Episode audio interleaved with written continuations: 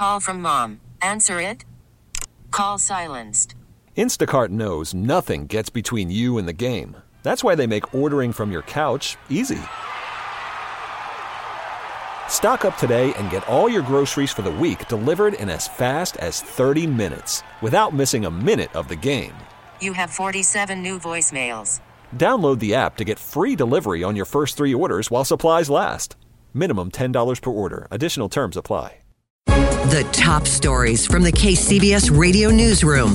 This is the All Local. After a short break, another round of rain on the way for the Bay Area. You might already be feeling raindrops in the North Bay. Good morning. I'm Dan Mitchinson, and we'll start off the hour by heading over to the National Weather Service right now. Joining us on the KCBS RingCentral Newsline, meteorologist Brayden Murdock. Good morning. Good morning. Well, why, where are we on this first storm that's uh, already dropped a little bit of rain around parts of the area this morning?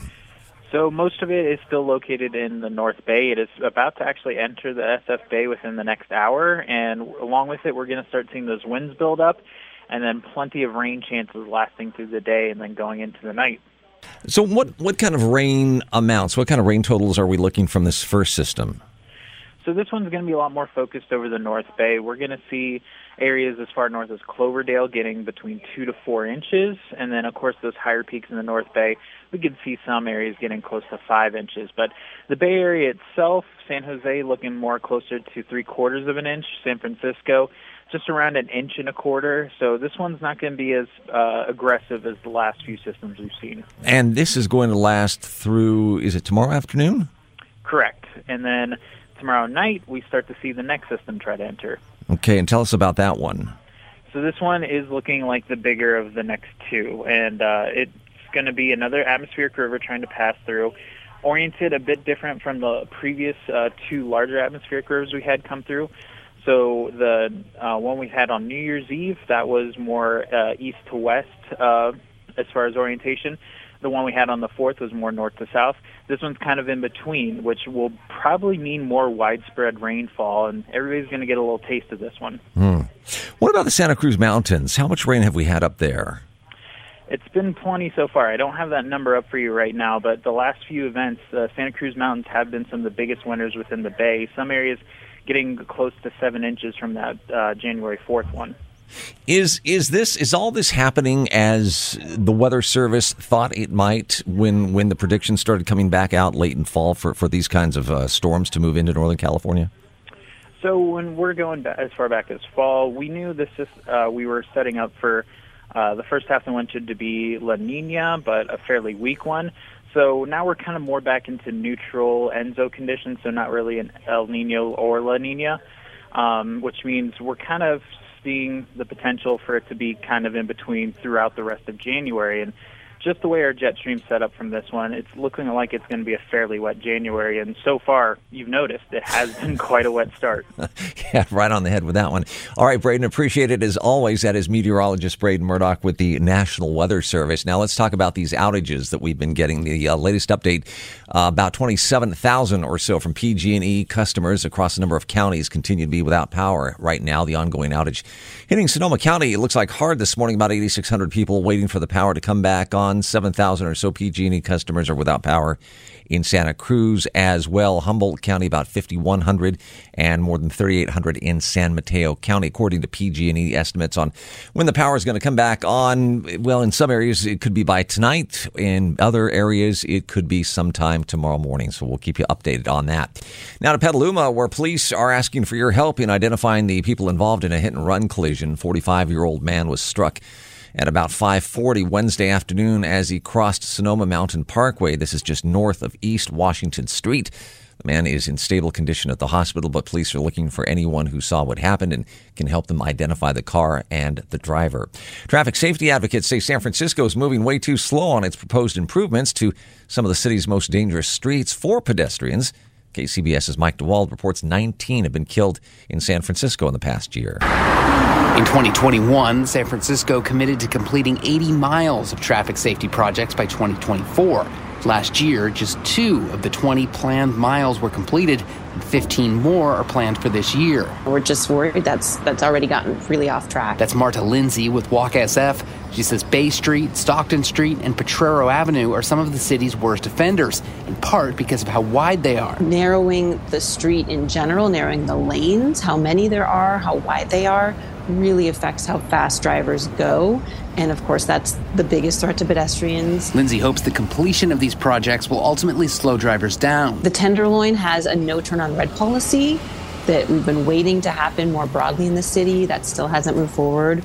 Uh, so that you're reducing that chance of conflict for a turning driver. On average, around 30 people are killed and more than 500 injured each year on San Francisco streets. the pace is just dragging, and it can't because people's lives are at risk, as we know all too well. Mike DeWald, KCBS. And there's an interest in using the ocean's waves from these storms to power the state's power grid. The federal government is helping fund one wave energy technology off the coast of Oregon right now. Whether it'll be used in the mainstream will come down to money, but there has been interest in harnessing wave energy for a long time. It wasn't until the mid 70s that there was a, a real kind of engineering and mathematical theory that was developed to describe how you could actually harness it. Brian Professor of mechanical engineering at the University of Washington. If you go to university settings, you can see them right now, and you'd see that unlike, say, solar panels or wind turbines, where there's kind of one dominant design that everyone's using, for wave energy, there are dozens, if not hundreds, of concepts that have been tested or on the drawing. It's at a very different stage than most other renewable energies are, a very exciting stage. According to the government's own numbers, if marine energy captured with today's tech was harnessed, it could power some 1.3 million homes in California alone. Natalie Tavidian, KCBS. Stephen with more now from the sports desk. The NFL has officially approved the alterations to the AFC's playoff picture in certain scenarios.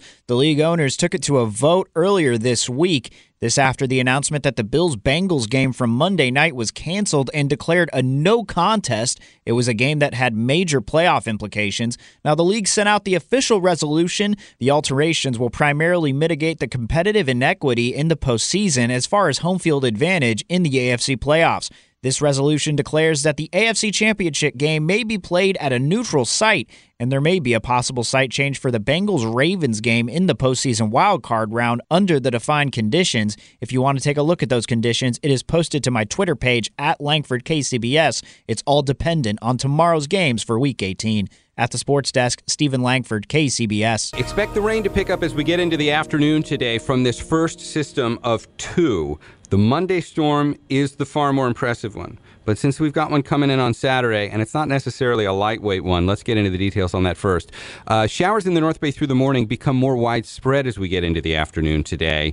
And really from about like afternoon into the evening, plan on rain. It'll be on again, off again until we get to like 9, 10 o'clock at night when the showers are going to become better organized, somewhat heavier, cold front marches across the entire Bay Area tonight, meaning the rain is uh, kind of steady and widespread. And that goes really in a window from like, let's say 9, 10 o'clock until about 2, 3 in the morning.